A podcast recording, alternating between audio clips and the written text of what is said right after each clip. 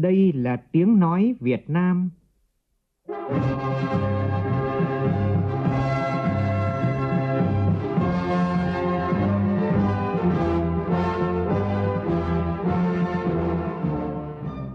là tiếng nói Việt Nam, phát thanh từ Hà Nội, thủ đô nước Cộng hòa xã hội chủ nghĩa Việt Nam.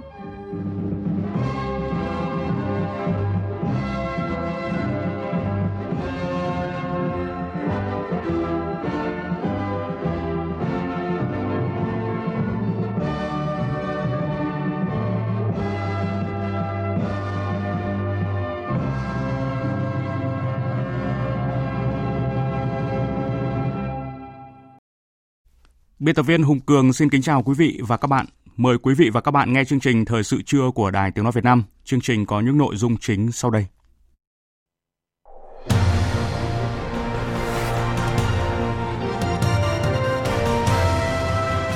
Mọi hoạt động tìm kiếm cứu nạn mở đường tại huyện miền núi Phước Sơn, tỉnh Quảng Nam phải tạm dừng do khu vực này tiếp tục mưa to. Tỉnh Quảng Nam đang đề nghị hỗ trợ lương thực bằng đường không cho 3.000 hộ dân bị cô lập ở huyện Phước Sơn. Trong khi đó, hiện xã Phước Lộc đang mất liên lạc hoàn toàn với bên ngoài.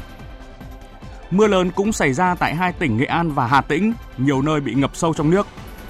Trong khi đó, trên biển, siêu bão Goni dự kiến tối mai sẽ đi vào Biển Đông. Bộ Giáo dục và Đào tạo tổ chức hội nghị trực tuyến toàn quốc ngành giáo dục năm 2020. Trong phần tin thế giới, thăm dò dư luận trước cuộc bầu cử Mỹ do hãng Reuters thực hiện Ứng cử viên Joe Biden đang dẫn trước Tổng thống Donald Trump với tỷ lệ ủng hộ lần lượt là 52% và 42%. Trận động đất mạnh 7 độ Richter tại vùng bờ biển phía Tây Thổ Nhĩ Kỳ và một phần Hy Lạp làm ít nhất 26 người thiệt mạng, gần 800 người bị thương và hàng chục tòa nhà cao tầng đổ sập.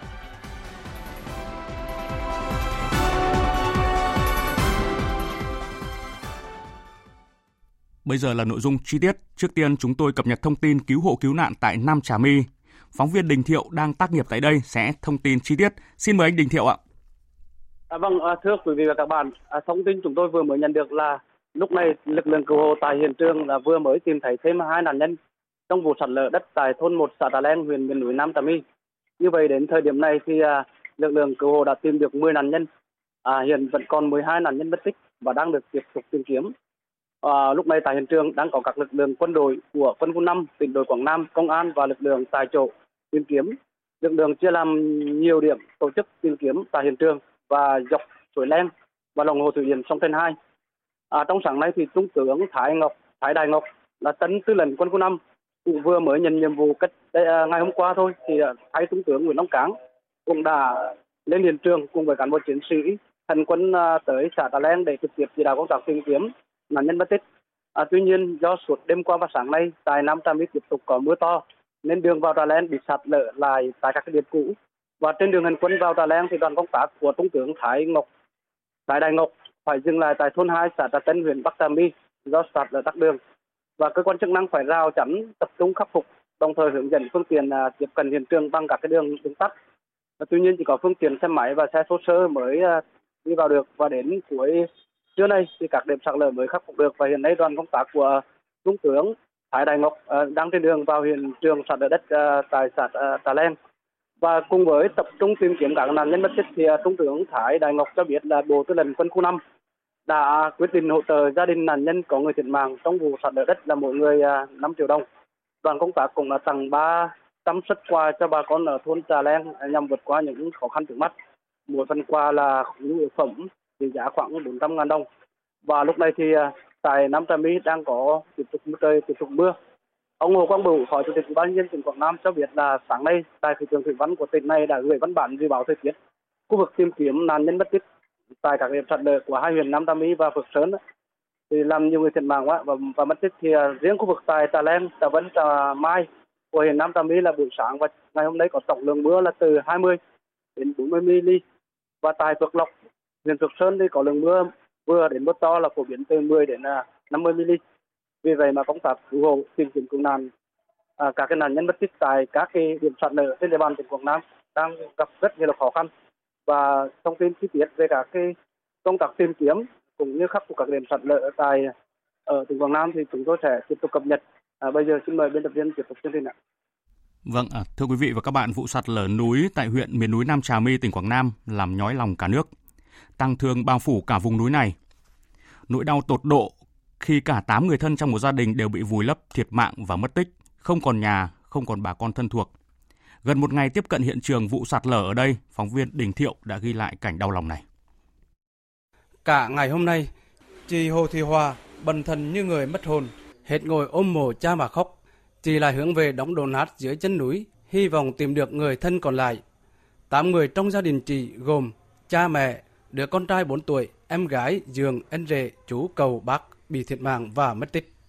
Lực lượng cứu nạn mới tìm thấy hai thi thể người thân. Ông Lê Hoàng Việt, bí thư đảng ủy xã Trà leng là chồng của người dì ruột của chị cũng chưa tìm thấy.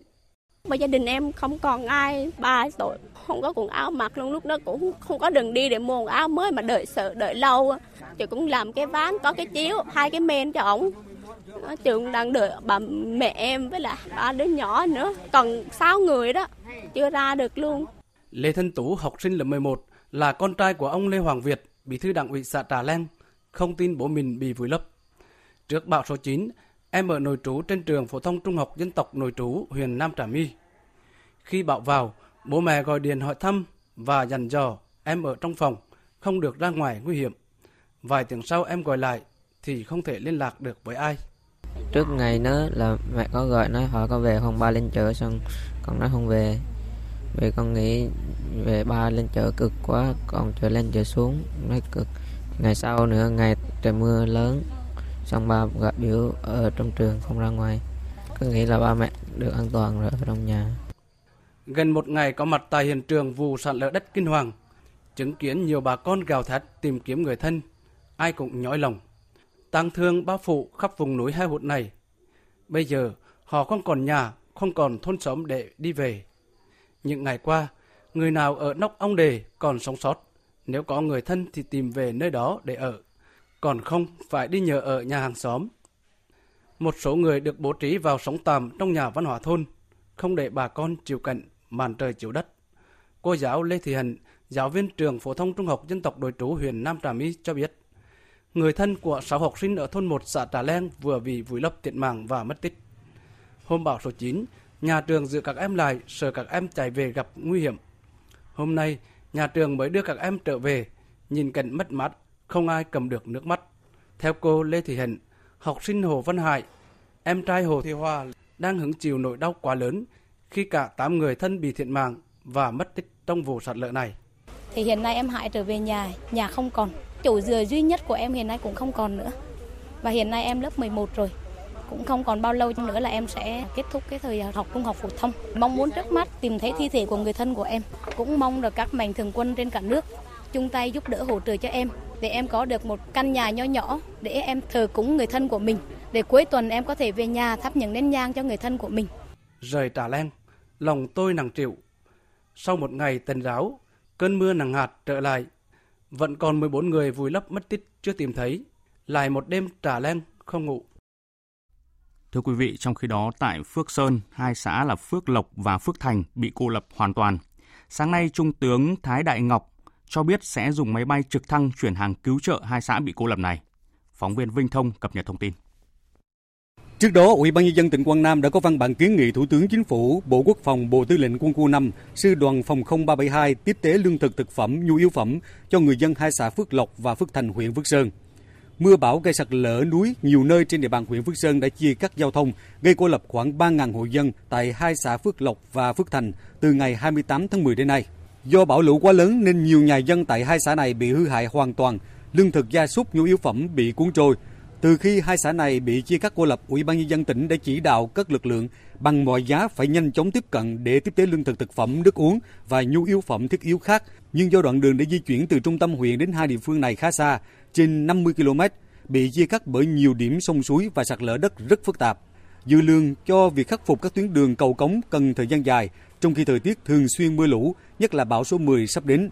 Khả năng lực lượng tại chỗ của tỉnh khó tiếp cận được, rất cần sự chi viện của các lực lượng thuộc Bộ Quốc phòng và Quân khu 5.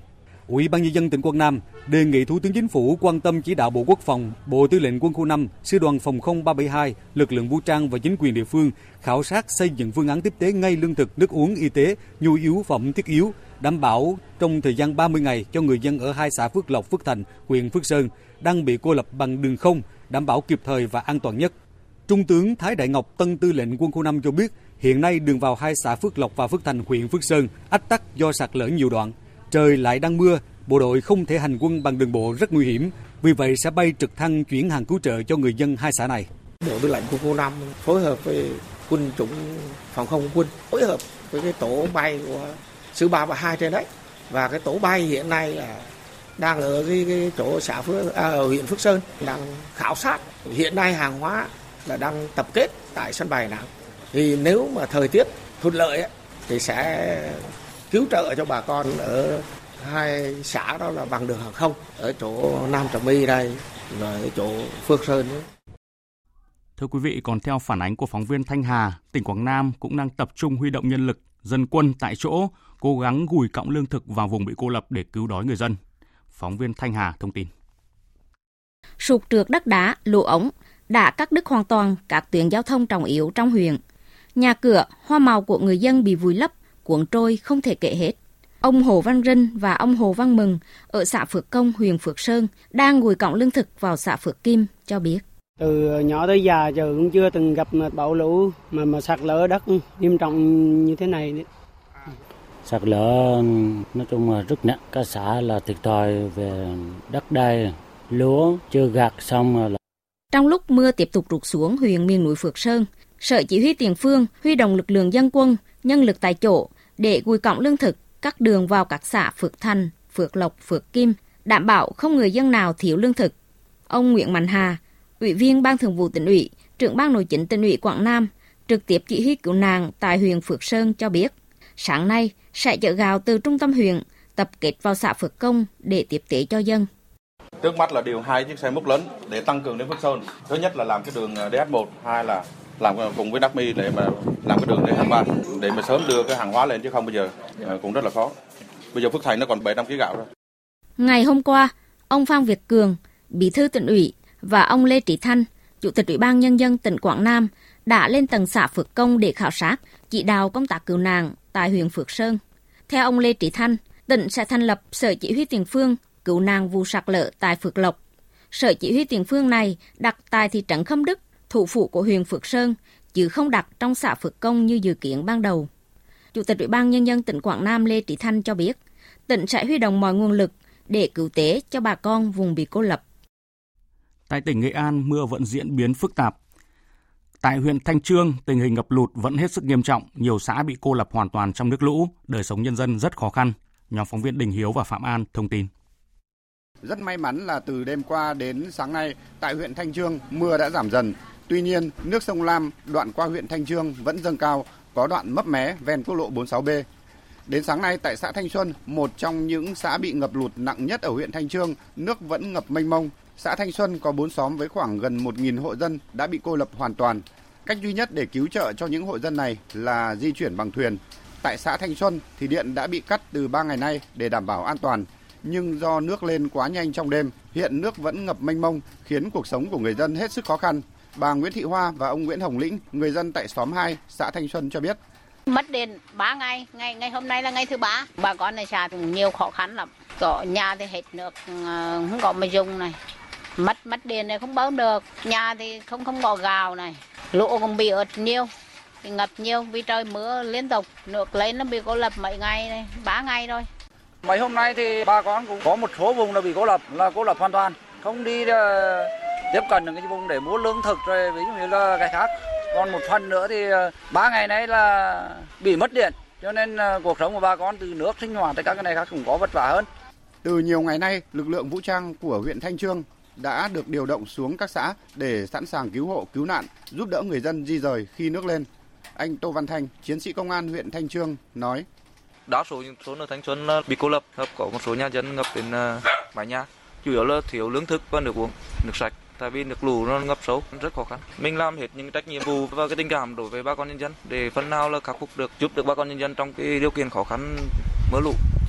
Hiện nay, Cục Quản lý Đường bộ 2 và huyện Thanh Trương đang tập trung lực lượng phương tiện khắc phục điểm sạt lở nghiêm trọng ở Rú Guộc trên quốc lộ 46B nối từ huyện Nam Đàn lên trung tâm huyện Thanh Trương. Điểm sạt lở nghiêm trọng này đã cơ bản khắc phục xong nhưng mới chỉ được thông xe một làn và chỉ những xe làm nhiệm vụ cứu hộ cứu nạn, xe của lực lượng phòng chống lụt bão được đi qua theo sự hướng dẫn phân luồng của lực lượng công an. Bởi nhiều đoạn đường mực nước sông Lam đã dâng rất cao. Tuy nhiên, đáng lo ngại là bất chấp cảnh báo, nhiều người dân vẫn đi xe máy vào đoạn đường cấm này. Điều này là hết sức nguy hiểm vì đỉnh rú nguộc do mưa to có thể sạt lở bất cứ lúc nào, vùi lấp người và phương tiện giao thông. Còn tại Hà Tĩnh, mưa những ngày qua gây ngập ở nhiều địa phương. Đáng lưu ý sáng nay, hồ kẻ gỗ tiếp tục tăng lưu lượng xả tràn. Mưa lũ đã làm quốc lộ 1A ngập nước, các lực lượng chức năng phong tỏa và phân luồng giao thông. Phóng viên Sĩ Đức đang có mặt tại huyện Nghi Xuân sẽ thông tin chi tiết về tình hình ngập lụt tại đây. Xin mời phóng viên Sĩ Đức. À, thưa quý vị, mưa lớn cùng với cái việc à, xả tràn tại các hồ đập khiến cho nhiều vùng ở Hà Tĩnh hiện nay đang bị ngập. À, theo quan sát của chúng tôi thì sáng nay à, tại một số khu vực như là thành phố Hà Tĩnh, huyện Nghi Xuân, Can Lộc, Cẩm Xuyên thì nước bắt đầu dâng lên à, ngập các nhà. À, phần lớn trong số đó thì người dân vừa phải hứng chịu một cái đợt mưa lũ trước đó. Tại huyện Nghi Xuân thì là một trong những cái huyện mà có cái số hộ bị ngập lụt lớn, à, đời sống người dân gặp nhiều khó khăn. À, vâng và ngồi cạnh tôi lúc này là ông Nguyễn Việt Hưng, Phó Chủ tịch Ủy ban nhân dân huyện Nghi Xuân. À, thưa ông ạ, à, đối với cái số người dân trong cái vùng ngập lụt thì huyện à, đã có cái phương án và thực hiện cái việc sơ tán cho người dân để đảm bảo an toàn như thế nào ạ? Vâng, à, thì hiện nay à, Nghi Xuân là một trong những à, cái địa phương bị ngập lụt do cơn bão số 9. À, trên địa bàn toàn huyện thì hiện nay có ờ, 550 hồ ờ, bị ngập lụt. Nhưng mà cấp ủy chính quyền thì đã huy động cả lực lượng công an, quân sự, rồi bộ đội biên phòng cùng phối hợp với các chính quyền địa phương, các xã thị trấn. À, đến thời điểm hiện nay thì chúng tôi đã di rời được hai hơn 200 hộ dân ra khỏi vùng ngập úng và có nguy cơ sạt lở cao.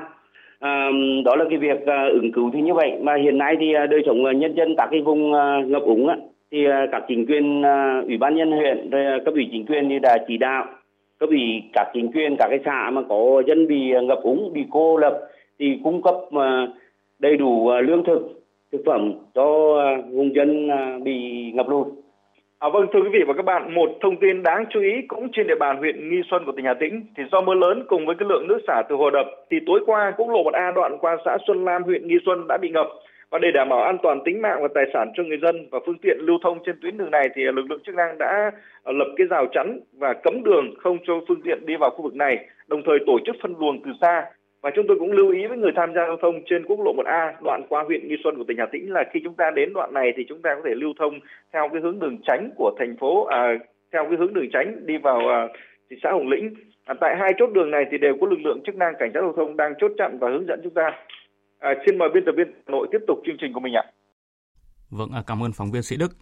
Thông tin về công tác cứu nạn ngư dân gặp nạn trên biển. Sáng nay tại cảng Ba Ngòi, thành phố Cam Ranh, tỉnh Khánh Hòa, tàu KN467, chi đội kiểm ngư số 4 đã bàn giao 11 ngư dân gặp nạn trên tàu cá BD 98658TS cho địa phương và gia đình. Trước đó, tàu BD 98658TS và hai tàu BD 97469TS, BD 96388TS gặp nạn trên biển khi chạy về Vịnh Nha Trang tránh bão.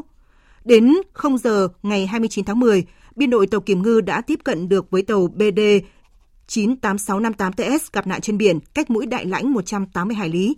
Sau đó tổ chức lai kéo tàu cá BD 98658TS cùng 11 ngư dân về bờ. Sáng nay, tàu KN467 đã cập cảng Ba Ngòi và bàn giao ngư dân cho các cơ quan chức năng và gia đình theo đúng pháp luật. Thưa quý vị, miền Trung oằn mình trong thiên tai, lũ lụt, sạt lở đất. Người dân nơi đây gần như đã kiệt sức sau cả tháng hứng chịu liên tiếp các đợt bão và lũ. Những ngày này cả nước đã và đang chung sức đồng lòng, tương thân tương ái hướng về và chi viện giúp đỡ miền Trung ruột thịt. Sáng nay, trước khi khai mạc hội nghị trực tuyến toàn quốc ngành giáo dục năm 2020, Bộ trưởng Bộ Giáo dục và Đào tạo Phùng Xuân Nhạ đã kêu gọi các tổ chức cá nhân tiếp tục hỗ trợ ngành giáo dục miền Trung vượt qua khó khăn. Trước mắt, các nguồn ủng hộ sẽ tập trung cho việc tặng sách, vở cho học sinh vùng lũ, cố gắng đảm bảo tất cả học sinh có sách vở đến trường.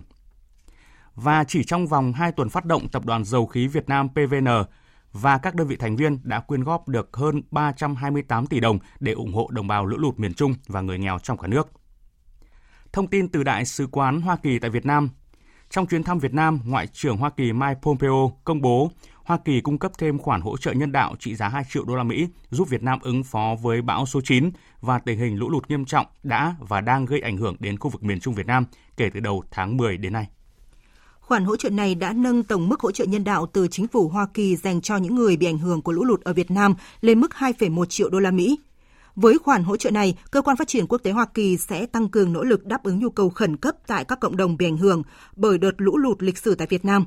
Các đối tác của cơ quan phát triển quốc tế Hoa Kỳ, trong đó có Hội chữ thập đỏ Việt Nam, hiện đang giải quyết các nhu cầu về lương thực, chỗ ở, nước và vệ sinh cho các gia đình bị ảnh hưởng từ cơn bão số 9.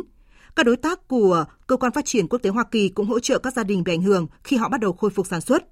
Cũng theo Đại sứ quán Hoa Kỳ tại Việt Nam, sự hỗ trợ này được thực hiện trên nền tảng các khoản đầu tư dài hạn của Cơ quan Phát triển Quốc tế Hoa Kỳ tại Việt Nam cho các chương trình giảm thiểu rủi ro và tác động của thiên tai. Tối qua, đêm nhạc thiện nguyện Thương về miền Trung do Đài Tiếng Nói Việt Nam tổ chức đã thu được gần 13 tỷ đồng tiền mặt, cam kết và giá trị hiện vật. Số tiền hàng này sẽ được chuyển sớm nhất tới đồng bào vùng lũ. Phóng viên Bích Ngọc thông tin. Chương trình nghệ thuật thiện nguyện Thương về miền Trung có sự tham gia của gần 20 nghệ sĩ, ca sĩ của Đài Tiếng Nói Việt Nam, của Hà Nội và cả nước như nghệ sĩ nhân dân Hồng Ngát, các nghệ sĩ ưu tú Đức Long, Đăng Dương, Mai Hoa, Việt Hoàn, Hoàng Tùng vân vân. Các tác phẩm biểu diễn đều được lựa chọn kỹ lưỡng, đảm bảo chất lượng tốt nhất như Miền Trung ơi, Mái chèo Thiên Thu, Mai em về Hà Tĩnh, Câu hát giữa hai bờ thương nhớ, Sông Lam đôi bờ, Về xứ nghệ cùng anh, Cơn bão, Về miền Trung, Gửi người ở Huế vân vân. Đêm nhạc thực hiện trên tinh thần hoàn toàn thiện nguyện. Phó giáo sư tiến sĩ Nguyễn Thế Kỷ, Tổng giám đốc Đài Tiếng Nói Việt Nam cho biết. Đài Tiếng Nói Việt Nam một mặt cử nhiều nhóm phóng viên đến các địa bàn nóng bỏng, khó khăn nhất, phản ánh nhanh chóng kịp thời, toàn diện công tác phòng chống khắc phục hậu quả bão lũ, thiên tai. Mặt khác, triển khai rất sớm các hoạt động quyên góp của đài. Mỗi cán bộ nhân viên đóng góp ít nhất một ngày lương, bước đầu chuyển đến hai tỉnh Thừa Thiên Huế và Quảng Trị mỗi tỉnh 200 triệu đồng để hỗ trợ nhân dân ở đây khắc phục hậu quả cho thiên tai gây ra. Gửi tiền thăm hỏi hỗ trợ gia đình 13 liệt sĩ hy sinh trong khi làm nhiệm vụ cứu hộ cứu nạn ở thủy điện Rào Trang Ba. Đài cũng tích cực tuyên truyền lan tỏa tình cảm yêu thương, đạo lý, bổ bí thương nhau, nghĩa tình lá lành đùm lá rách, thương người như thể thương thân của nhân dân cả nước, kiều bào ta nước ngoài với miền Trung yêu thương ruột thịt. Chương trình nghệ thuật thiện nguyện mang tên Thương về miền Trung cũng nằm trong khuôn khổ các hoạt động nghĩa tình đó. Tiếp theo mời quý vị nghe tin lũ trên các sông ở Nghệ An, Hà Tĩnh, tin cảnh báo lũ trên các sông từ Quảng Bình đến Phú Yên. Hiện nay lũ trên sông Cả ở Nghệ An đang dao động ở mức đỉnh, sông Ngàn Sâu, sông La ở Hà Tĩnh đang lên chậm. Trên sông Cả tại Yên Thượng là 8,85 m, dưới báo động 3 là 0,15 m, tại Nam Đàn là 7,06 m, trên báo động 2 là 0,16 m. Trên sông Ngàn Sâu tại Hòa Duyệt là 8,63 m, dưới báo động 2 0,37 m. Trên sông La tại Linh Cảm là 5,03 m, dưới báo động 2 0,47 m. Trong 6 đến 12 giờ tới, sông Ngàn Sâu và sông La tiếp tục lên chậm, sau đó giao động ở mức cao, sông Cả giao động ở mức cao. Đến sáng mai, mực nước sông Cả tại Ngam Đàn giao động ở mức 6,9 m, ở mức báo động 2. Sông La tại Linh Cảm giao động ở mức 5 m, dưới báo động 2 0,5 m. Cảnh báo từ nay đến ngày mai mùng 1 tháng 11, lũ trên các sông ở Quảng Bình đến Phú Yên có khả năng lên lại, đỉnh lũ trên các sông ở mức báo động 1, báo động 2, có sông trên báo động 2. Nguy cơ cao xảy ra lũ quét sạt lở đất ở vùng núi các tỉnh từ Nghệ An đến Phú Yên. Nguy cơ xảy ra ngập lụt tại các vùng trũng thấp, các khu đô thị tại các tỉnh từ Nghệ An đến Phú Yên. Cảnh báo cấp độ rủi ro do thiên tai, lũ ngập lụt lũ quét sạt lở đất ở mức cấp độ 2. Và sau đây là tin mưa lớn diện rộng ở Trung Bộ. Trong 12 giờ tính từ 19 giờ ngày 30 tháng 10 đến 7 giờ ngày 31 tháng 10, ở các tỉnh từ Nghệ An đến Phú Yên đã có mưa vừa mưa to, có nơi mưa rất to, với lượng mưa phổ biến từ 30 đến 70 mm. Riêng Hà Tĩnh, Quảng Bình có mưa to đến rất to, với lượng mưa từ 50 đến 90 mm, có nơi lớn hơn như là Đò Điệm Hà Tĩnh 167 mm, thành phố Hà Tĩnh 160 mm, Ba Đồn Quảng Bình 113 mm. Dự báo do ảnh hưởng của không khí lạnh kết hợp với nhiễu động gió đông trên cao, nên trong ngày và đêm nay, ở các tỉnh từ Nam Nghệ An đến Đà Nẵng còn có mưa vừa mưa to, có nơi mưa rất to, với lượng mưa phổ biến từ 30 đến 60 mm, có nơi trên 100 mm. Từ nay đến ngày mai, ở các tỉnh thành phố từ Quảng Nam đến Khánh Hòa có mưa to với lượng mưa phổ biến từ 100 đến 200 mm, có nơi mưa rất to trên 250 mm, cấp độ rủi ro thiên tai cấp 1. Thông tin cập nhật về siêu bão Goni, cơ quan khí tượng cho biết siêu bão Goni vào Biển Đông vào tối mai với sức gió mạnh cấp 10, cấp 11, giật cấp 13. Hình thái này giảm cấp đáng kể sau khi quét qua Philippines. Trong khoảng thời gian trên Biển Đông, bão di chuyển chủ yếu theo hướng Tây, vận tốc 15 đến 20 km một giờ và tiếp tục giảm cấp. Nguyên nhân bão có thể giảm cấp là không khí lạnh tăng cường tràn xuống, làm lạnh vùng biển phía trong, khiến bão càng tiến gần đất liền nước ta thì hình thái này càng suy yếu. Nhận định ban đầu với mức độ ảnh hưởng của bão Goni tới đất liền nước ta, chuyên gia cho biết trước hết bão gây mưa cho các tỉnh từ Đà Nẵng đến Quảng Ngãi. Và sau đây là tin mới nhất về cơn bão này. Hiện nay ở vùng biển phía đông Philippines có một siêu bão có tên quốc tế là Goni đang hoạt động. Hồi 7 giờ sáng nay, vị trí tâm bão Goni ở vào khoảng 15,3 độ Vĩ Bắc, 128,8 độ Kinh Đông, cách đảo Luzon, Philippines khoảng 810 km về phía đông. Sức gió mạnh nhất vùng gần tâm siêu bão mạnh cấp 17, tức là từ 200 đến 220 km một giờ, giật trên cấp 17. Dự báo trong 24 giờ tới, bão di chuyển theo hướng Tây Tây Nam, mỗi giờ đi được 20 đến 25 km. Đến 7 giờ ngày mai, vị trí tâm bão ở vào khoảng 13,8 độ Vĩ Bắc, 123,5 độ Kinh Đông, trên khu vực miền Trung Philippines. Sức gió mạnh nhất vùng gần tâm bão mạnh cấp 15, tức là từ 165 đến 185 km một giờ, giật trên cấp 17. Trong 24 đến 48 giờ tiếp theo, bão di chuyển chủ yếu theo hướng Tây, mỗi giờ đi được khoảng 20 km, đi vào Biển Đông. Đến 7 giờ ngày 2 tháng 11, vị trí tâm bão ở vào khoảng 14,5 độ Vĩ Bắc, 118,7 độ Kinh Đông, cách quần đảo Hoàng Sa khoảng 750 km về phía Đông Đông Nam. Sức gió mạnh nhất vùng gần tâm bão mạnh cấp 10, cấp 11, tức là từ 90 đến 115 km một giờ, giật cấp 13. Trong 48 đến 72 giờ tiếp theo, bão di chuyển theo hướng Tây, mỗi giờ đi được 15 đến 20 km. Đến 7 giờ ngày 3 tháng 11, vị trí tâm bão ở vào khoảng 15,3 độ Vĩ Bắc, 114,9 độ Kinh Đông, cách quần đảo Hoàng Sa khoảng 330 km về phía Đông Đông Nam. Sức gió mạnh nhất vùng gần tâm bão mạnh cấp 10, tức là từ 90 đến 100 km một giờ, giật cấp 12. Trong 72 đến 96 giờ tiếp theo, bão di chuyển theo hướng Tây, mỗi giờ đi được 15 đến 20 km. Thưa quý vị, chỉ trong 24 giờ, từ một cơn bão bình thường ở Thái Bình Dương, bão Goni đã gia tăng sức mạnh nhanh chóng, có thể trở thành siêu bão mạnh nhất trên trái đất trong năm nay. Dự kiến bão đổ bộ vào phía bắc của Luzon, Philippines vào cuối tuần này. Chính quyền địa phương đang ra lệnh sơ tán hàng loạt, cấm tàu phà, phát cảnh báo đỏ ở khu vực Kê rông Phóng viên Phạm Hà tổng hợp thông tin. Theo dự báo, bão sẽ đổ bộ vào Aurora và Kê rông vào tối mai hoặc có thể vào sáng sớm ngày 2 tháng 11. Connie sẽ suy yếu đi trước khi đổ bộ vào đất liền. Trong bản tin lúc 8 giờ sáng nay, Cơ quan Khí tượng Thiên văn và Địa lý Philippines cho biết, Connie hiện cách Virac thuộc tỉnh Cantaduanes 540 km về phía đông đông bắc, di chuyển theo hướng Tây với tốc độ 20 km một giờ. Cơn bão vẫn duy trì sức mạnh vào sáng sớm nay với sức gió tối đa là 215 km một giờ và gió giật lên tới 265 km một giờ.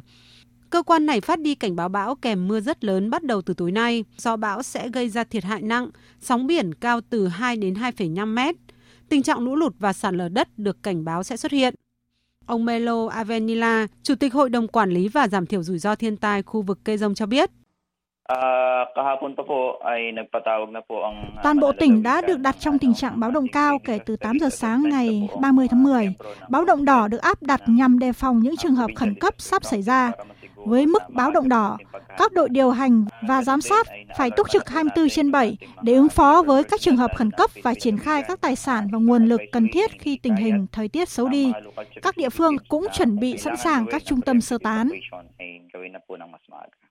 Từ sáng 30 tháng 10, chính quyền tỉnh Camarines Norte đã bắt đầu sơ tán khoảng 35.000 hộ gia đình, tương đương với 159.000 người, khỏi các khu vực có nguy cơ cao gồm Daes, thủ phủ của tỉnh. Việc sơ tán cư dân của 5 ngôi làng ven biển là ưu tiên hàng đầu và sẽ hoàn thành vào trưa nay. Tại tỉnh Aurora, chính quyền địa phương đã chuẩn bị nguồn cung cấp lương thực, đặc biệt ở những khu vực có nguy cơ xảy ra lũ lụt, khiến các thị trấn ven biển có thể bị cô lập. Lệnh cấm đánh bắt cá hoặc thuyền nhỏ ra khơi trong khu vực bắt đầu từ ngày 30 tháng 10, yêu cầu các trường học đóng cửa từ 2 đến ngày 3 tháng 11. Trong khi đó, một cơn bão khác có tên là Asani dự báo sẽ đổ bộ vào Philippines sớm nhất là vào ngày 1 tháng 11, nhưng được đánh giá không gây ra hiện tượng thời tiết nghiêm trọng cho nước này trong 3 ngày tới. Thời sự VOV, nhanh, tin cậy, hấp dẫn. Mời quý vị nghe tiếp chương trình thời sự của Đài Tiếng Nói Việt Nam. Thưa quý vị, do ảnh hưởng của dịch COVID-19, học sinh nghỉ học 3 tháng và chuyển sang học trực tuyến, kỳ thi tốt nghiệp trung học phổ thông đặc biệt và mưa lũ miền Trung làm hàng triệu học sinh, giáo viên phải nghỉ học là bức tranh toàn cảnh được nêu ra tại hội nghị trực tuyến toàn quốc ngành giáo dục năm 2020 của Bộ Giáo dục và Đào tạo diễn ra sáng nay tại Hà Nội, kết nối với 63 điểm cầu các tỉnh, thành phố. Phó Thủ tướng Vũ Đức Đam dự và phát biểu tại hội nghị. Phóng viên Minh Hường thông tin. Tại hội nghị, các đại biểu đều đánh giá năm học 2019-2020, dù các trường học phải đóng cửa gần 3 tháng để phòng dịch COVID-19, nhưng toàn ngành giáo dục đã thực hiện tốt mục tiêu kép là vừa đảm bảo an toàn phòng chống dịch và hoàn thành tốt nhiệm vụ năm học. Bên cạnh những kết quả đạt được, giáo dục đào tạo năm học vừa qua cũng còn nhiều tồn tại hạn chế cần khắc phục như tình trạng thừa thiếu cục bộ giáo viên mầm non phổ thông ở nhiều nơi chưa được giải quyết, chất lượng đội ngũ không đồng đều, cơ sở vật chất trường lớp còn thiếu xuống cấp, quản lý nhà nước về giáo dục còn bất cập, việc quản lý sách giáo khoa và tài liệu tham khảo còn chưa tốt, gây bức xúc trong nhân dân vân vân. Phát biểu kết luận hội nghị, Phó Thủ tướng Vũ Đức Đam khẳng định giai đoạn 2016-2020 nói chung và năm học 2019-2020 nói riêng, ngành giáo dục đã có nhiều nỗ lực, đạt được nhiều kết quả trong các lĩnh vực, đặc biệt là đổi mới giáo dục phổ thông thi cử tự chủ đại học. Trong quá trình đổi mới, có thể còn nhiều vấn đề bất cập nảy sinh, nhưng không vì thế mà phủ nhận những thành quả trong dạy và học. Những cái bất cập thì giáo dục luôn luôn có nhiều bất cập, nhưng mà chúng ta phải nhìn nhận một cách rất bình tĩnh và biện chứng. Chúng ta đã hoàn thành cái chặng một của đổi mới và tiếp tục chúng ta sẽ có đổi mới. Cái giáo dục đổi mới là một quá trình liên tục thì chúng ta cũng nên là rất là bình tĩnh và nhìn nhận. Không vì một số điểm mà chúng ta chưa hài lòng, một số những cái khiếm khuyết gần như là đương nhiên trong quá trình đổi mới mà chúng ta làm mất đi cái lòng tin vào cái sự nghiệp đổi mới giáo dục, vào cái nghị quyết của ban chấp hành trung ương. Và xã hội thì kỳ vọng giáo dục rất cao, nhưng mà những thành tích và những kết quả thì không thể phủ nhận được. Phó Thủ tướng Vũ Đức Đam cũng mong muốn các ngành địa phương cùng nỗ lực đầu tư cơ sở vật chất, bổ sung thêm giáo viên để đảm bảo triển khai chương trình mới trong thời gian tới.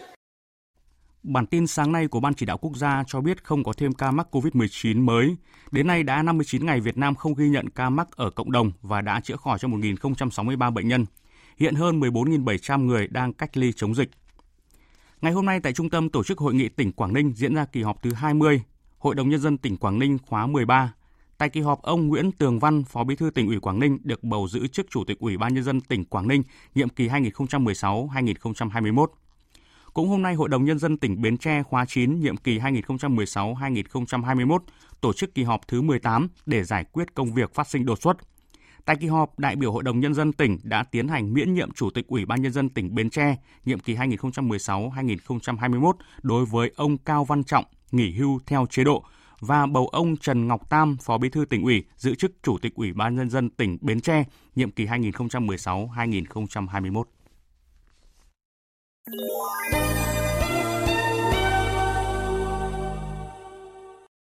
Chuyển sang phần tin thế giới.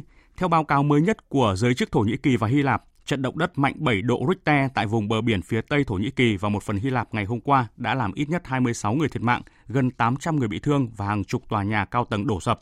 Các hoạt động cứu hộ và tìm kiếm những người sống sót đang khẩn trương được tiến hành. Cơ quan xử lý thảm họa thiên tai của Thổ Nhĩ Kỳ thông báo trận động đất này đã cướp đi sinh mạng của 24 người ở nước này và khiến hơn 800 người khác bị thương. Phần lớn những thiệt hại về người và tài sản được ghi nhận tại thành phố Izmir của Thổ Nhĩ Kỳ, nơi có 3 triệu người dân sinh sống và tập trung nhiều nhà cao tầng. Hiện cơ quan chức năng Thổ Nhĩ Kỳ đang đẩy nhanh công tác tìm kiếm cứu nạn người mắc kẹt trong các đống đổ nát. Thị trưởng Izmir ông Tun Sawyer cho biết động đất đã khiến 20 tòa nhà cao tầng tại thành phố này đổ sập có tổng cộng 196 dư chấn ghi nhận sau động đất, có thể khiến các tòa nhà đang bị hư hại đổ sụp bất cứ khi nào, gây khó khăn cho hoạt động cứu hộ. Tổng thống Thổ Nhĩ Kỳ Tayyip Erdogan gửi lời chia buồn đến gia đình các nạn nhân bị ảnh hưởng bởi trận động đất. Sözlerime başlamadan önce Tôi xin chia sẻ với những khu vực bị ảnh hưởng nặng nề bởi trận động đất. Tôi cũng xin gửi lời chia buồn đến gia đình có người thân thiệt mạng trong vụ động đất và tôi mong người dân khu vực sớm vượt qua những khó khăn hiện nay. Trong khi đó, Hy Lạp ghi nhận hai ca tử vong là hai thiếu niên đang trên đường đi học trở về nhà. Những hình ảnh đăng tải trên mạng xã hội cho thấy quang cảnh đổ nát bao trùm thành phố, khiến nhà chức trách lo ngại số nạn nhân thiệt mạng có thể còn tăng. Bất chấp những thiệt hại nhưng trong cuộc điện đàm với nhà lãnh đạo Thổ Nhĩ Kỳ, Thủ tướng Hy Lạp Kyriakos Mitsotakis cũng đã đề nghị sự hỗ trợ cho Thổ Nhĩ Kỳ. Ngay sau khi thảm họa động đất xảy ra, Tổng thư ký Liên Hợp Quốc Antonio Guterres bày tỏ chia buồn sâu sắc với gia đình các nạn nhân, chính phủ và người dân Hy Lạp, Thổ Nhĩ Kỳ, đồng thời khẳng định Liên Hợp Quốc sẵn sàng hỗ trợ nếu được yêu cầu. Còn 4 ngày nữa là đến ngày bầu cử Tổng thống Mỹ. Theo dự án bầu cử Mỹ của Đại học Florida, đã có hơn 85 triệu người Mỹ bỏ phiếu sớm trong cuộc bầu cử năm nay so với 58 triệu phiếu bầu sớm trực tiếp hoặc qua đường bưu điện trong cuộc bầu cử của năm 2016. Theo kết quả thăm dò dư luận trên toàn nước Mỹ do hãng Reuters thực hiện, ứng cử viên Joe Biden đang dẫn trước Tổng thống Donald Trump với tỷ lệ ủng hộ lần lượt là 52% và 42%. Ngày hôm nay tại Georgia diễn ra cuộc bầu cử quốc hội với 55 đảng tham gia sẽ tranh 150 ghế. Ngoài 48 đảng đã nộp danh sách các ứng cử viên của họ, thì hai khối đối lập gồm 7 đảng liên minh sẽ tham gia vào cuộc bầu cử này. Trên khắp cả nước sẽ mở cửa gần 3.660 điểm bỏ phiếu, bắt đầu từ 8 giờ sáng đến 20 giờ. Theo dõi cuộc bầu cử sẽ có hơn 47.000 quan sát viên từ 120 tổ chức địa phương và 48 tổ chức quốc tế. Australia vừa quyết định sẽ viện trợ bổ sung 500 triệu đô la Australia để giúp các nước Đông Nam Á và Ấn Độ Thái Bình Dương ngăn chặn đại dịch COVID-19. Tin của phóng viên Đài Tiếng nói Việt Nam thường trú tại Australia. Trong thông báo vừa đưa ra, chính phủ Australia cam kết sẽ cấp khoản kinh phí viện trợ bổ sung lên đến 500 triệu đô la Australia để giúp các quốc gia đối tác và bạn bè trong khu vực Đông Nam Á và Ấn Độ Thái Bình Dương loại bỏ dịch COVID-19. Dự kiến, khoản chi mới sẽ tập trung vào việc cung cấp vaccine COVID-19 và hỗ trợ kỹ thuật để đảm bảo tiếp cận vaccine an toàn, hiệu quả và sớm ngăn chặn được đại dịch trong toàn khu vực. Chính phủ Australia cũng cho biết đây là khoản viện trợ bổ sung và không ảnh hưởng đến các chương trình viện trợ phát triển của nước này đối với khu vực. Trước đó, Australia cam kết viện trợ 300 triệu đô la Australia để hỗ trợ các quốc gia Ấn Độ Thái Bình Dương giảm thiểu thiệt hại kinh tế do đại dịch.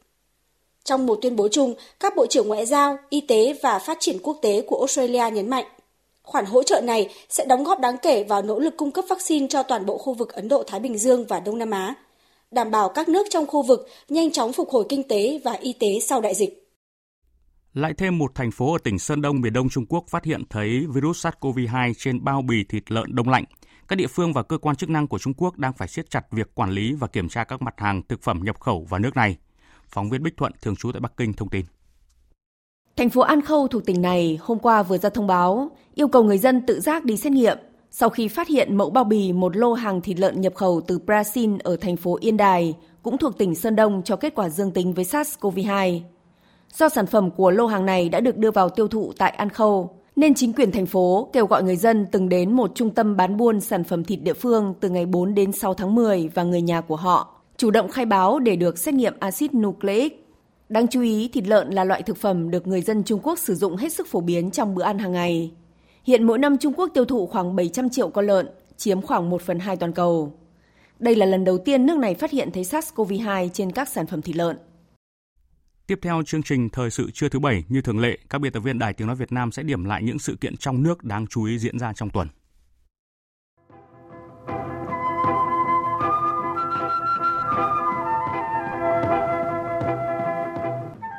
Quyền và nhân dân các tỉnh miền Trung Tây Nguyên đang trải qua một tuần mất mát, đau thương vì những tổn thất to lớn về người và tài sản của nhân dân trong đợt mưa lũ, sạt lở đất do các cơn bão liên tiếp gây ra.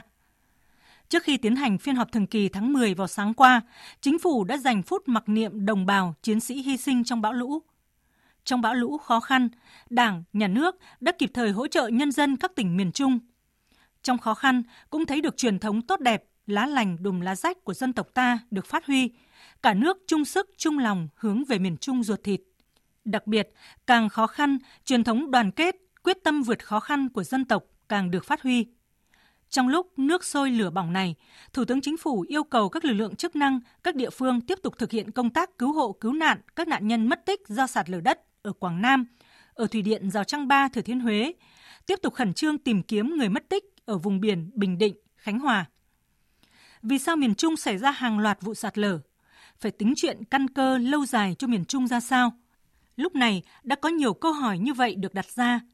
Chính phủ, chính quyền các cấp, các nhà khoa học, các kiến trúc sư và toàn xã hội phải tìm cho được câu trả lời để không phải tiếp tục đặt ra những câu hỏi khác như là nếu một ngày nào đó không còn ai đủ sức bám trụ ở đây nữa thì điều gì sẽ xảy ra? Chính phủ cương quyết thay đổi cán bộ không biết làm việc, thiếu trách nhiệm hoặc những cán bộ tiêu cực không vì nhiệm vụ mà vì lợi ích nhóm trong đầu tư ODA. Chỉ còn 2 tháng nữa là hết năm, nhưng khối lượng giải ngân vốn đầu tư nước ngoài và vốn hỗ trợ phát triển chính thức ODA còn rất lớn, tới gần 70%, tương đương với gần 41.000 tỷ đồng. Trong tuần, hội nghị trực tuyến toàn quốc về giải ngân vốn ODA là một trong những sự kiện quan trọng. Hội nghị đã chỉ ra công tác phối hợp giải ngân vốn ODA hiện nay còn yếu và cần khắc phục vấn đề này. Các bộ ngành phải tiếp tục hoàn chỉnh khung pháp lý. Bộ Kế hoạch và Đầu tư, Bộ Tài chính phối hợp để làm rõ lộ trình, cách làm ODA thuận lợi, bài bản hơn, thống nhất hơn, từ đó lập kế hoạch ODA trung hạn 5 năm – để tập trung xử lý dứt điểm tồn tại, vướng mắc ở các dự án đầu tư lớn, người đứng đầu cơ quan đơn vị phải coi đây là nhiệm vụ chính trị, trọng tâm của năm nay để nâng cao tinh thần thái độ làm việc của đội ngũ cán bộ. Đặc biệt là cán bộ ở vị trí thực thi chính sách phải chấm dứt ngay tình trạng trì trệ, sợ trách nhiệm, tâm lý nhiệm kỳ, quan liêu, nhũng nhiễu. Một tiền lệ hiếm có đã xảy ra trong việc công nhận ứng viên đạt tiêu chuẩn giáo sư, phó giáo sư năm 2020. Đó là kỳ họp phải lùi lại vì có quá nhiều đơn tố cáo. Việc này được dư luận đánh giá là cần thiết. Theo kế hoạch, từ ngày 20 đến ngày 25 tháng 10, Hội đồng Giáo sư Nhà nước họp xét công nhận ứng viên đạt tiêu chuẩn giáo sư, phó giáo sư năm 2020. Tuy nhiên, trước nhiều đơn tố cáo hàng loạt ứng viên không đủ tiêu chuẩn nhưng vẫn được thông qua, kỳ họp đã phải lùi lại vì đợi một số hội đồng ngành xét lại. Đáng chú ý, có 37 trên tổng số 56 ứng viên của một ngành bị tố là không đạt. Trước đó, báo chí đã từng phản ánh nhiều về thị trường ngầm mua bán bài báo khoa học nhằm phục vụ cho mục đích chạy bài để được xét giáo sư, phó giáo sư. Từ đó, một số nhà khoa học người Việt ở nước ngoài am hiểu về công bố quốc tế, kiểm tra một số nội dung tố cáo. Kết quả kiểm tra cho thấy có biểu hiện vi phạm liêm chính khoa học ở một số ứng viên.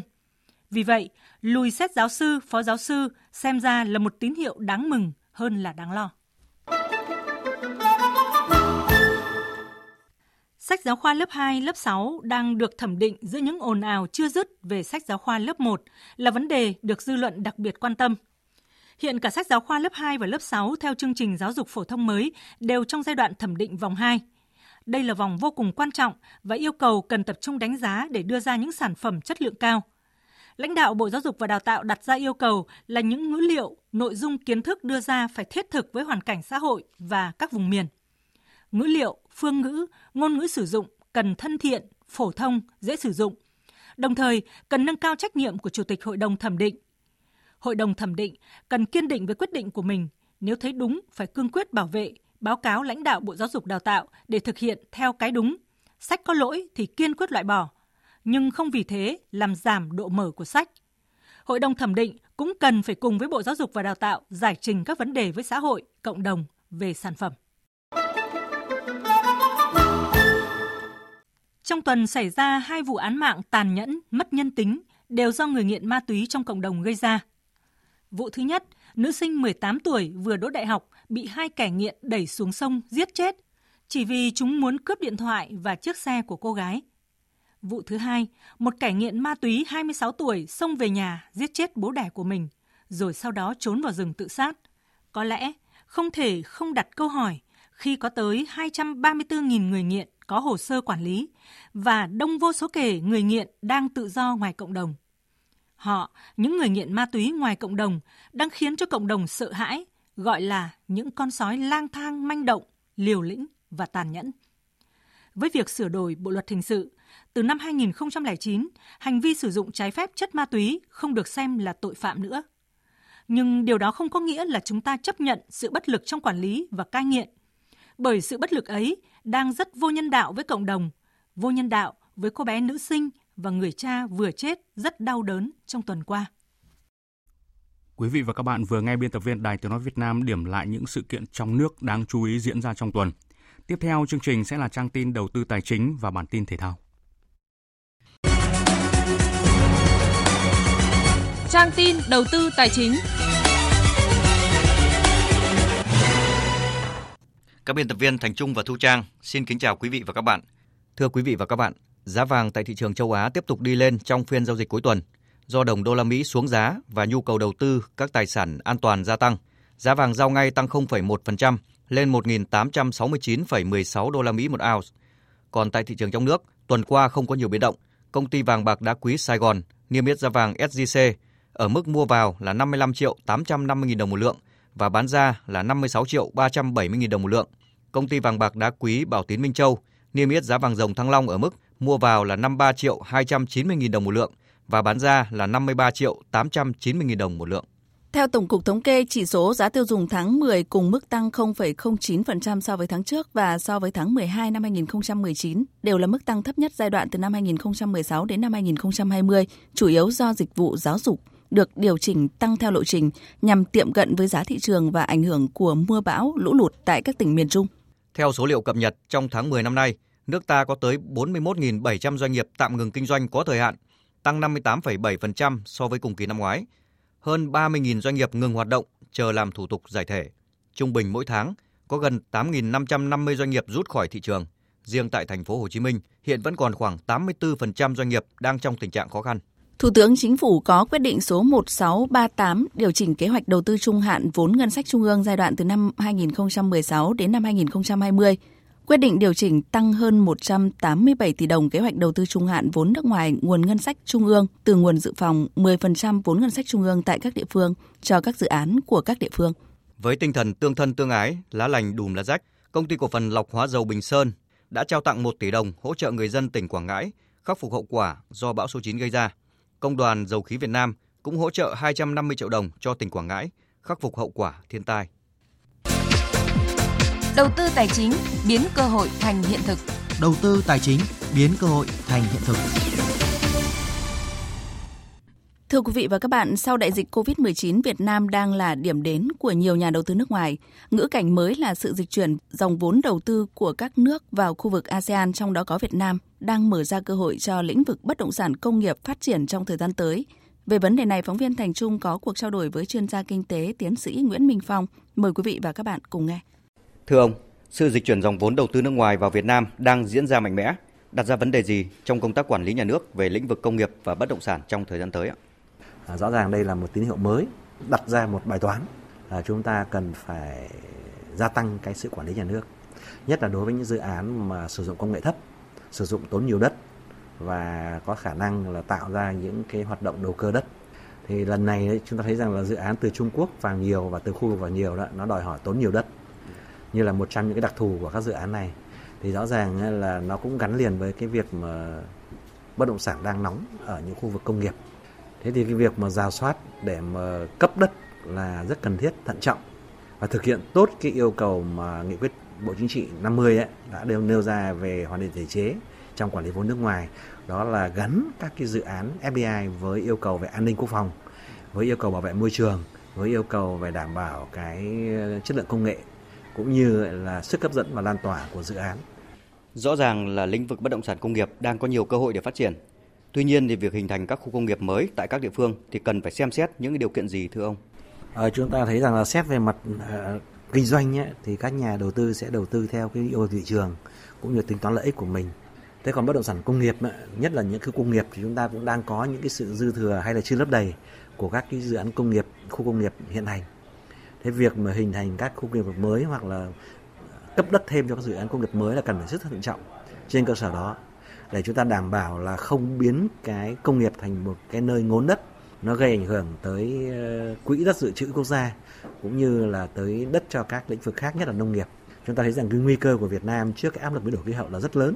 Thế với tinh thần đấy thì rõ ràng là quỹ đất để đảm bảo an ninh lương thực là rất cần thiết.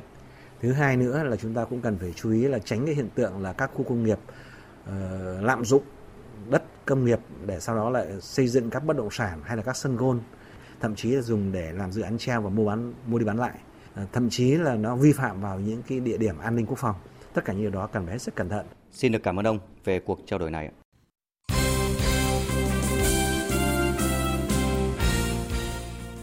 Quý vị và các bạn thân mến, chiều nay 31 tháng 10, trong khuôn khổ vòng 5 giai đoạn 2 của V-League 2020 sẽ diễn ra hai cặp đấu phân định suất trụ hạng.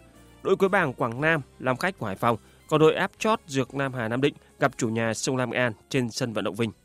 Đội bóng đang chiếm lợi thế là Dược Nam Hà Nam Định khi đoàn quân của huấn luyện viên Phạm Hồng Phú hơn Quảng Nam 2 điểm và có hiệu số tốt hơn là âm 11 so với âm 15 điểm. đội bóng Thành Nam thậm chí chỉ cần một điểm và Quảng Nam không thắng Hải Phòng với cách biệt 4 bàn trở lên sẽ trụ hạng thành công. Mặc dù vòng này phải tới làm khách trên sân Vinh của sông Lam Nghệ An, đội bóng đã trụ hạng. Vì vậy, Dược Nam Hà Nam Định đặt quyết tâm giành chọn 3 điểm để tự quyết trong cuộc đua trụ hạng trước Quảng Nam. Huấn luyện viên Phạm Hồng Phú của Nam Định nêu quyết tâm. Chúng tôi vẫn phải đáp cái tinh thần quyết chiến và cái tinh thần cao nhất, cố gắng đạt được trụ hạng thành công. À, mục tiêu của chúng tôi tất nhiên rồi là chắc chắn là phải có điểm, có thể 3 điểm để chắc chắn là trụ hạng là tốt. Trong khi đó, không còn nắm quyền tự quyết, nhưng các cầu thủ Quảng Nam cũng quyết tâm không kém khi đặt mục tiêu giành 3 điểm ngay trên sân Lạch Tray của Hải Phòng và trông chờ vào dược Nam Hà Nam Định xảy chân trước sông Lam Nghệ An. Về phần mình, câu lạc bộ Hải Phòng tuyên bố sẽ chơi đẹp mắt song phẳng để cảm ơn các cổ động viên nhà và không muốn kết thúc mùa giải với một thất bại tại Lạch Tray. Ở buổi tập hôm qua trên sân Lạch Tray, huấn luyện viên Phạm Anh Tuấn nêu rõ sẽ dùng đội hình mạnh nhất trong trận đấu này. Không có sự thay đổi nhiều, chỉ có những cầu thủ nào mà bị ờ, chấn thương và thẻ thì ờ, không đá thôi. Còn các đội hình vẫn phải ờ, những cầu thủ tốt nhất. Quan trọng nhất là mình phải đá để phục vụ khán giả để đáp lại cái lòng ờ, mong mỏi của cổ động viên Hải Phòng. Cả hai trận trên sân Lạch chay và sân Vinh đều cùng bắt đầu vào lúc 17 giờ chiều nay, ngày 31 tháng 10. Còn vào chiều hôm qua, cuộc đua trụ hạng ở giải hạng nhất quốc gia 2020 khép lại với tấm vé xuống chơi hạng nhì của câu lạc bộ Đồng Tháp do để thua câu lạc bộ Long An ở trận chung kết ngược. Nắm lợi thế về điểm số trước giờ bóng lăn, Đồng Tháp cần một điểm trước Long An để ở lại với hạng đấu cao thứ hai của bóng đá Việt Nam. Tuy vậy, sau 90 phút giằng co, Long An mới tận dụng được cơ hội tốt để giành chiến thắng tối thiểu là 1-0. Kết quả này giúp Long An ở lại với giải hạng nhất, trong khi đối thủ ngậm ngùi xuống hạng. Còn ngôi vương của giải hạng nhất quốc gia năm 2020 sẽ được định đoạt vào chiều nay 31 tháng 10. Vòng đấu về đích sẽ chứng kiến cuộc đua song mã giữa câu lạc bộ Bình Định và câu lạc bộ Tân Bình Bà Rịa Vũng Tàu, nhưng đội bóng đất võ có lợi thế hơn khi nắm quyền tự quyết trong tay. Đoàn quân của huấn luyện viên Nguyễn Đức Thắng chỉ cần giành được một chiến thắng trong cuộc tiếp đón câu lạc bộ Phố Hiến ở sân nhà Quy Nhơn sẽ chính thức lên ngôi vô địch và giành suất thăng hạng duy nhất lên chơi V-League ở mùa sau. Trong khi câu lạc bộ Bà Rịa Vũng Tàu phải quyết chiến với Sana Khánh Hòa Biển Việt Nam trên sân Bà Rịa. Trận cầu tâm điểm giữa hai đội bóng phố biển mang tính chất quan trọng đối với thầy trò huấn luyện viên Trần Minh Chiến bởi đoàn quân ó biển đã không còn quyền tự quyết ở vòng đấu này. Trường hợp Bình Định không thắng Phú Hiến, câu lạc bộ Bà Rịa Vũng Tàu sẽ thực hiện hóa ước mơ lần đầu tiên tham dự V-League nếu vượt qua Sana Khánh Hòa Biển Việt Nam ở trận đấu này. Còn vào tối qua 30 tháng 10, hai trận chung kết giải bóng truyền hạng A toàn quốc năm 2020 diễn ra sôi nổi tại nhà thi đấu tỉnh Bến Tre. Kết quả chung cuộc, đội nam Bến Tre và đội nữ Thái Bình đoạt cúp vô địch. Ở lượt trận chung kết nữ, đội Thái Bình đã thể hiện đẳng cấp vượt trội khi dẫn trước hiệp 1 với tỷ số là 25-16 và hiệp 2 là 25-14. Ở hiệp thi đấu thứ ba, đội Thái Bình giành chiến thắng trước đội Thành phố Hồ Chí Minh với tỷ số 31-29, qua đó đoạt cúp vô địch giải bóng truyền hạng A toàn quốc năm 2020. Ở trận chung kết nam, đội chủ nhà Bến Tre gặp đội Đà Nẵng. Với lợi thế sân nhà, đội Bến Tre đã giành chiến thắng chung cuộc với tỷ số 3-1, qua đó đoạt cúp vô địch giải bóng truyền hạng A toàn quốc năm 2020.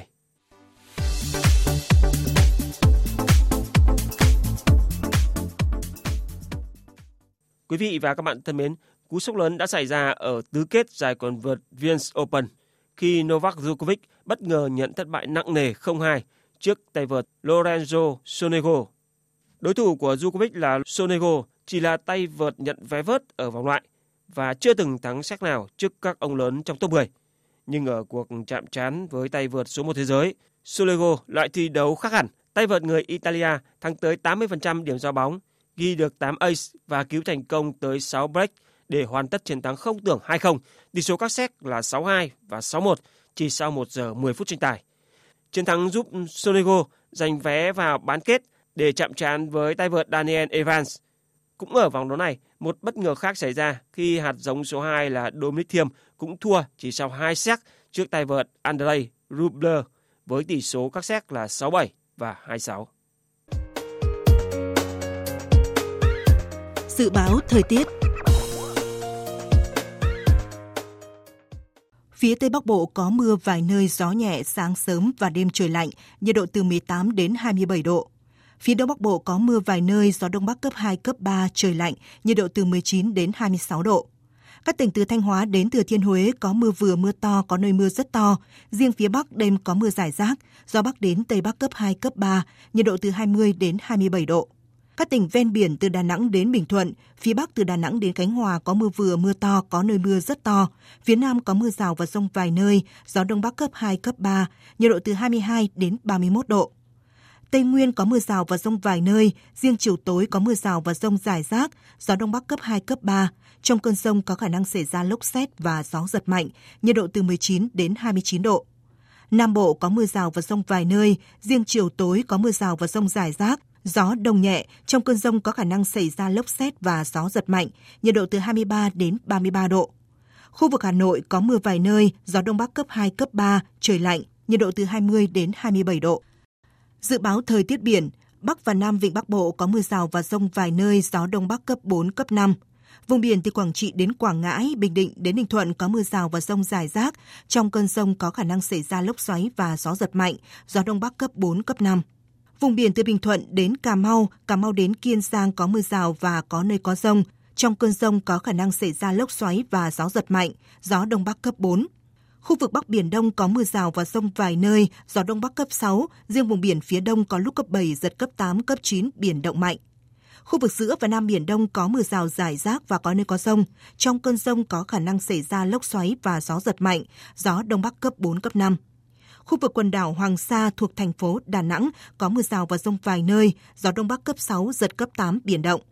Khu vực quần đảo Trường Sa thuộc tỉnh Khánh Hòa có mưa rào rải rác và có nơi có rông. Trong cơn rông có khả năng xảy ra lốc xoáy và gió giật mạnh, gió Đông Bắc cấp 3, cấp 4. Vịnh Thái Lan có mưa rào và rông rải rác. Trong cơn rông có khả năng xảy ra lốc xoáy và gió giật mạnh, gió nhẹ. Những thông tin thời tiết vừa rồi đã kết thúc chương trình Thời sự trưa nay của Đài Tiếng Nói Việt Nam. Chương trình do các biên tập viên Hùng Cường, Duy Quyền, Thu Hòa biên soạn và thực hiện với sự tham gia của kỹ thuật viên Tạ Tre, chịu trách nhiệm nội dung Nguyễn Thị Tuyên Mai.